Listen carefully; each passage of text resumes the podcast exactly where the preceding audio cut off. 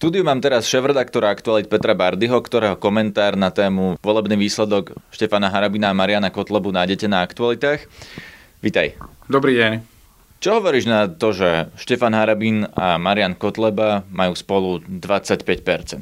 Podľa mňa to je vážny problém, ktorým sa dnes e, zaoberá len málo kto, pretože prevládá v jednom e, z táborov euforia nad víťazstvom Zuzany Čaputovej, v ďalších táboroch možno mierne sklamanie, ale samozrejme nesmieme zabudnúť ani na Marša Ševčoviča, ktorý tiež je v druhom kola, kde skôr e, tiež prevláda radosť pred, nejaký, pred nejakou úvahou o tom, že, že sú tu aj iní kandidáti, ktorí výsledky môžu vzbudzovať obavy.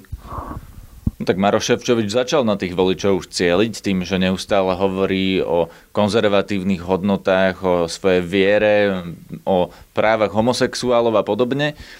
Myslíš, že on má šancu získať týchto voličov? Ja si myslím, že veľkú šancu nemá. Akurát to, čo môže urobiť, je to, že spôsobí u veľkej skupiny voličov pocit, že všetci politici sú rovnakí, alebo že veľká časť vrcholových politikov je rovnaká, že zbytočne hrotia situáciu alebo u iných môže vytvoriť dojem, že naozaj je tu vážna hrozba v podobe nejakej migračnej krízy a, a že tu je naozaj problém s LGBTI komunitou, ktorý treba riešiť. Myslím si však, že je to obrovská chyba a Maroš Ševčovič, pokiaľ pristúpil na takúto hru, tak škodí Slovensku, ktoré zastupuje v Európskej únii. Majú Štefan Harabín, Marian Kotleba a Maroš Ševčovič moc vnútiť Slovakom túto tému? Lebo povedzme si na rovinu, že migrantov tu nemáme, ani k nám nechcú ísť. Problém s právami homosexuálov sa tiež netýka väčšiny Slovákov. Uveria tomu? Slováci tomu veria. Tu nie je otázka, či tomu uveria, ale oni tomu veria. Ale to nie je problém len Slovenska. Vo všeobecnosti ukazujú prieskumy, aj e, exit poly, aj ďalšie rôzne, rôzne výskumy a, a o tom, že, že ľudia, ktorí nemusí mať priamy kontakt s nejakou hrozbou, a dokonca tá hrozba nemusí byť ani reálna, tak e, sa tej hrozby obávajú a sú ochotní hlasovať proti takéto hrozbe. To bol napríklad aj Donald Trump, ktorý získal veľkú časť voličov v oblastiach, kde nemali priamy kontakt s Hispáncami ani, ani s, s inými etnikami, ktoré považoval Trump vo svojej kampanii za, za problém. Ešte za čias slotu boli najväčšími nepriateľmi Maďarov v úvodzovkách boli ľudia na severe Slovenska, kde, kde Maďara naozaj stretnete len, len malokedy. Čiže oni nepracujú s nejakými s nejakými témami, ktoré chcú rozvíjať. Oni len u ľudí, ktorí týmto, k týmto hrozbám veria, tak u nich vyvolávajú, chcú vyvolať pocit, že oni sú tí politici, ktorí sa o nich postarajú. Tí ľudia sa chcú bať? Chcú mať nepriateľov? Áno, ľudia majú nepriateľov, vytvárajú si nepriateľov a sú mnohí ľudia, ktorí sa boja napriek tomu, že sa báť e, nemusia. Čo to znamená pre Slovensko, že Harabín s Kotlebom mali dohromady 25%? Treba v prvom rade povedať, že na Slovensku je dlhodobo v podstate od od roku 90 alebo 93 je tu skupina voličov alebo občanov, ktorá je názorová blízka politikom, ako sú Kotleba alebo Harabín. Len predtým e, sa títo ľudia združovali v politických stranách, ktoré zastupovali napríklad Vladimír Mečiar alebo Jan Slota. Čiže e, kedy si tu boli populisticko-nacionalistické strany, ktoré sa snažili cez rôzne, cez rôzne veľmi populárne balíčky, ekonomických, e, ekonomické balíčky alebo cez, cez národnostnú kartu získať práve túto nacionalisticko lavicovú skupinu voličov dnes však e, túto agendu preberajú e, ľudia ako je Kotleba s Harabinom, čo môže znamenať do istej miery nebezpečenstvo. Už len z toho pohľadu, že, že napríklad ľudia ako Harabín e, nechcú, v politike, len, nechcú z politiky len ekonomicky profitovať, ale je za nimi ideológia, ktorá je zhubná, ktorá proste nie je o peniazoch, je o tom, že, že je tam nenávisť voči etnikám a je tam je tam nenávisť voči, voči, voči národnostiam a je tam problém s eh, homosexuálmi a podobne. Myslíš, že dokážu zúžitkovať týchto 25%, čo majú spolu Štefan Harabin a Marian Kotleba v, na, napríklad v najbližších parlamentných voľbách? Ja dúfam, že nie, ale tu treba povedať aj to, že od túto skupinu voličov sa pokúšajú aj iní politici. Nie je to tak dávno, čo, čo Richard Sulik takisto pristúpil na, na protimigrantskú agendu a a tiež to nebolo nič, čo by sa liberálnym voličom alebo voličom, ktorí volili Slovensku, tá SAS ešte v čias, čias keď to bola liberálna e, strana, e, počúvalo dobre. To sa proste počúvalo pre, pre mnohých e, aj nevoličov Richarda Solíka Sasky veľmi ťažko. Podobne to je Andrej Danko, ktorý takisto sa rozhodol v istom štádiu svojej politickej kariéry, že skúsi zautočiť na, na voličov Kotlebu a slovník aj politiku vyhrotil do také situácie, že už prestáva byť dôveryhodným aj pre tradičného voliča Slovenskej národnej strany. Čiže verím, že Kotleba s Harabinom tento potenciál nezužitkujú a pevne verím, že, že ho nezužitkujú ani tie strany, ktoré si myslia, že radikalizovaním svojej retoriky a, a polarizáciou Slovenska budú môcť e, sami profitovať. Nezužitkujú ho preto, že budú naďalej rozdrobení, že časť týchto voličov chce smer a niektorí smeráckí politici sa na to zameriavajú, čas chce SNS, čas bude brať Kotleba, pomerne antisystémový je napríklad aj Boris Kolár, sú mnohé ďalšie nové menšie strany, ktoré by chceli tiež tohto voliča. Na tom toto padá, že keby neboli rozdrobení, tak by tu možno vládli v Slovensku? To je veľmi pravdepodobné, že takto to môže byť.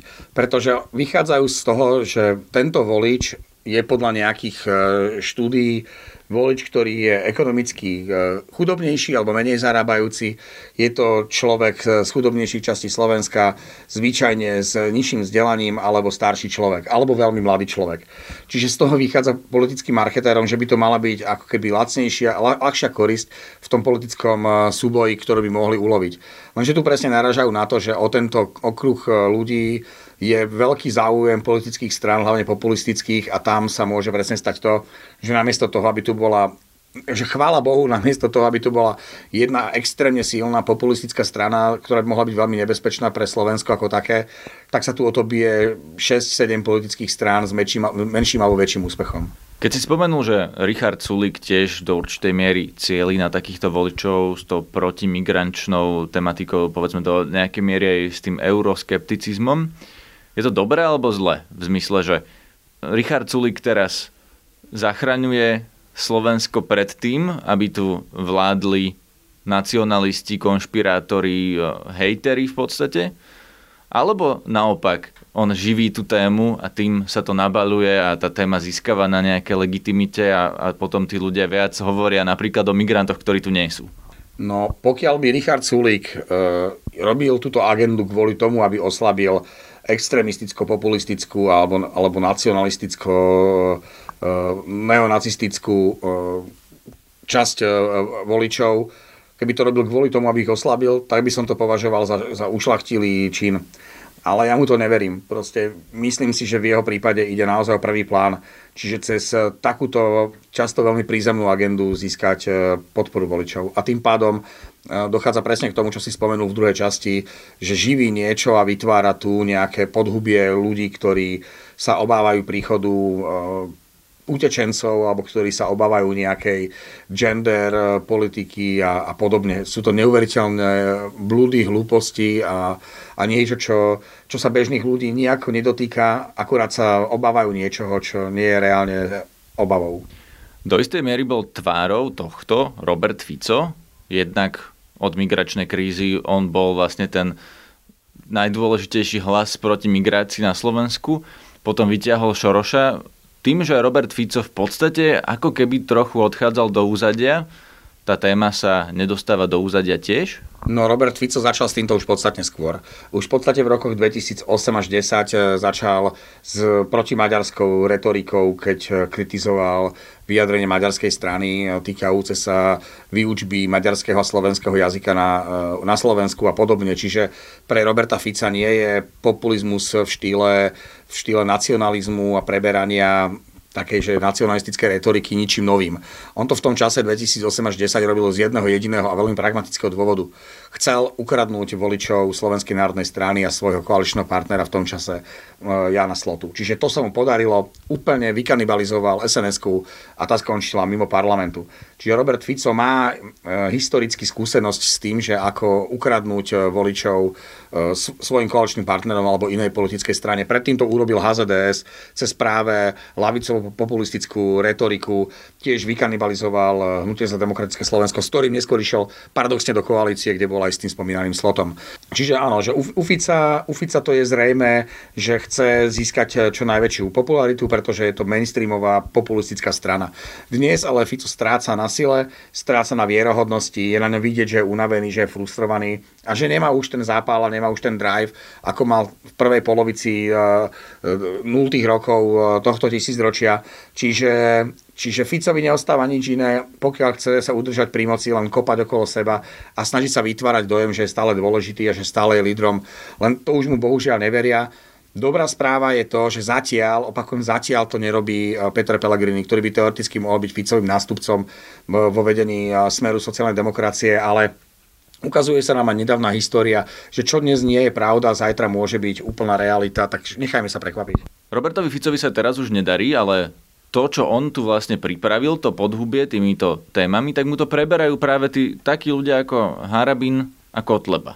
Kam to až môže zajsť? Môže sa naozaj stať, že práve Harabin, Kotleba a im podobní vyrastú na voličoch Roberta Fica? No ale to je presne to, čo sa, o čom sa bavíme, že proste tá téma je tak... Uh tak širokospektrálna, tak ľahko uchopiteľná a bohužiaľ tak primitívna, že prakticky ktokoľvek bez akéhokoľvek nejakého politického uvažovania, stačí, keď to bude len veľmi zaujímavá tvár s nejakou zaujímavou históriou, preberie túto retoriku, vrazí do toho pár peňazí a keď sa, keď sa zapáči uh, tej konšpiračno propagandistickej mediálnej scéne, tak, tak jednoducho z neho vedia urobiť niekoho podobného, ako, akým je dnes Harabín alebo Kotleba. Však si to môžeme pozrieť aj na tom, že, že vidíme, že Harabín ako človek, ktorý bol, ktorý bol vyslovene Mečierov človek, je dnes jednou z hviezd konšpiračných médií. Rovnako sa tak vrátil aj Mečiar do na, na konšpiračnú mediálnu scénu. Čiže Čiže naozaj t- veľmi veľa vecí sa historicky nemení, že tieto príkre, uh, populistické, často veľmi, veľmi tvrdé témy z, preberajú ľudia, ktorí prakticky, že nemajú žiaden, žiaden iný významný politický, uh, politický program a snažia sa práve cez takéto jednoduché klejmy získať čo najväčšiu podporu publika. A mňa zaujíma, kam to až zajde. No to ja neviem, kam to až zajde, ale dúfam, že to neubliží nám ako krajine. Dúfam, že to bude stále nejakým spôsobom uh, roztrieštené a že nebudú z toho vznikať vlády alebo, alebo prezidenti. Takže jediný rozdiel je v tom, že teraz vlastne Slovensko sa nemení, tí voliči sú stále tí istí, iba sú inak rozmiestnení, inak roztreštení? Áno, myslím si, že tam je ten, ten základný, tam je tá základná časť. Na druhej strane tu máme mladých ľudí, ktorí pres, sa odkláňajú nejakým spôsobom od médií a hľadajú zdroje informácií skôr na, na YouTube alebo na sociálnych sieťach, čiže tí sú pomerne ľahkou a a dobre cieliteľnou skupinou, kde vie alternatív, alternatívna, ale konšpiračná scéna získavať e, potenciálnu podporu. Čiže bude to na nás, na, na, na médiách, e, ako sme my a bude to na, na vzdelávacom procese, ale predovšetkým to bude na, na rodičoch a na, na politikoch, aby, aby sme ukázali, že, že nemôžeme odovzdať Slovensko do rúk e, hazardérom, ktorí ktorí by ho dokázali priviesť eh, do stavu, že, že tu budú vládnuť propagátori, propagátori vystúpenia z únie alebo popierači holokaustu alebo, alebo podobné kreatúry. Posledná otázka. Čo hovoríš na volebný výsledok Martina Daňa? Ja ani neviem, koľko získal. Pol percenta, 0,5 niečo. To je podľa mňa stále veľa. Ľudia ako Daňo by mali získavať eh, ešte menšie čísla. Do istej miery som prekvapený, že vôbec išiel kandidovať, alebo že sa našla skupina poslancov, lebo to bol pre mňa šok, že, že poslanci parlamentu, medzi nimi aj poslanci Smeru, alebo Smer rodina mu dali, mu dali podpisy, čiže nemusel zbierať e, podpisy u voličov, ale mal, mal, našiel ten svoj systém, čiže cez akési polovidieranie e, poslancov získal ich podpisy a dostal sa tam. No, tak ja neviem, čo si o toho sluboval ale určite, určite to jeho egu prospelo. A Smeru to náhodou tak trochu nevyhovuje, že Martin Daňo napríklad útočí na novinárov, spochybňuje ich práve tých novinárov, ktorí odhalujú kauzy, naposledy Kseniu Makarovú, predtým Moniku Todovú, že on vyťahuje tú špinu, robí tú špinavú robotu v podstate za smer? Lebo pamätáme si dobre, že, že napríklad smeráci používali kočnerové SMS-ky, veď Kalinek ešte donedávna to na novinárov vyťahoval, teraz to už nepotrebuje robiť smer, ale robí to Martin Daňo. To je otázka, že či to robí za seba a či je o tom presvedčený, že to, čo robí, robí, robí dobre, alebo či to robí na objednávku niekoho iného. Tam už sa hovorí aj o jeho prepojení na ľudí okolo Mariana Kočnera, čiže, čiže jeho pozadie je pre mňa dosť taká záhada, ale určite to nepa- on nepatrí k ľuďom, ktorí by mali moju dôveru a nepatrí ani k ľuďom, ktorých, ktorých by som si všímal. Pre mňa naozaj on nie je téma, ktorou by som sa ja osobne zaoberal. To bol šéf-redaktor Aktualit Peter Bardy.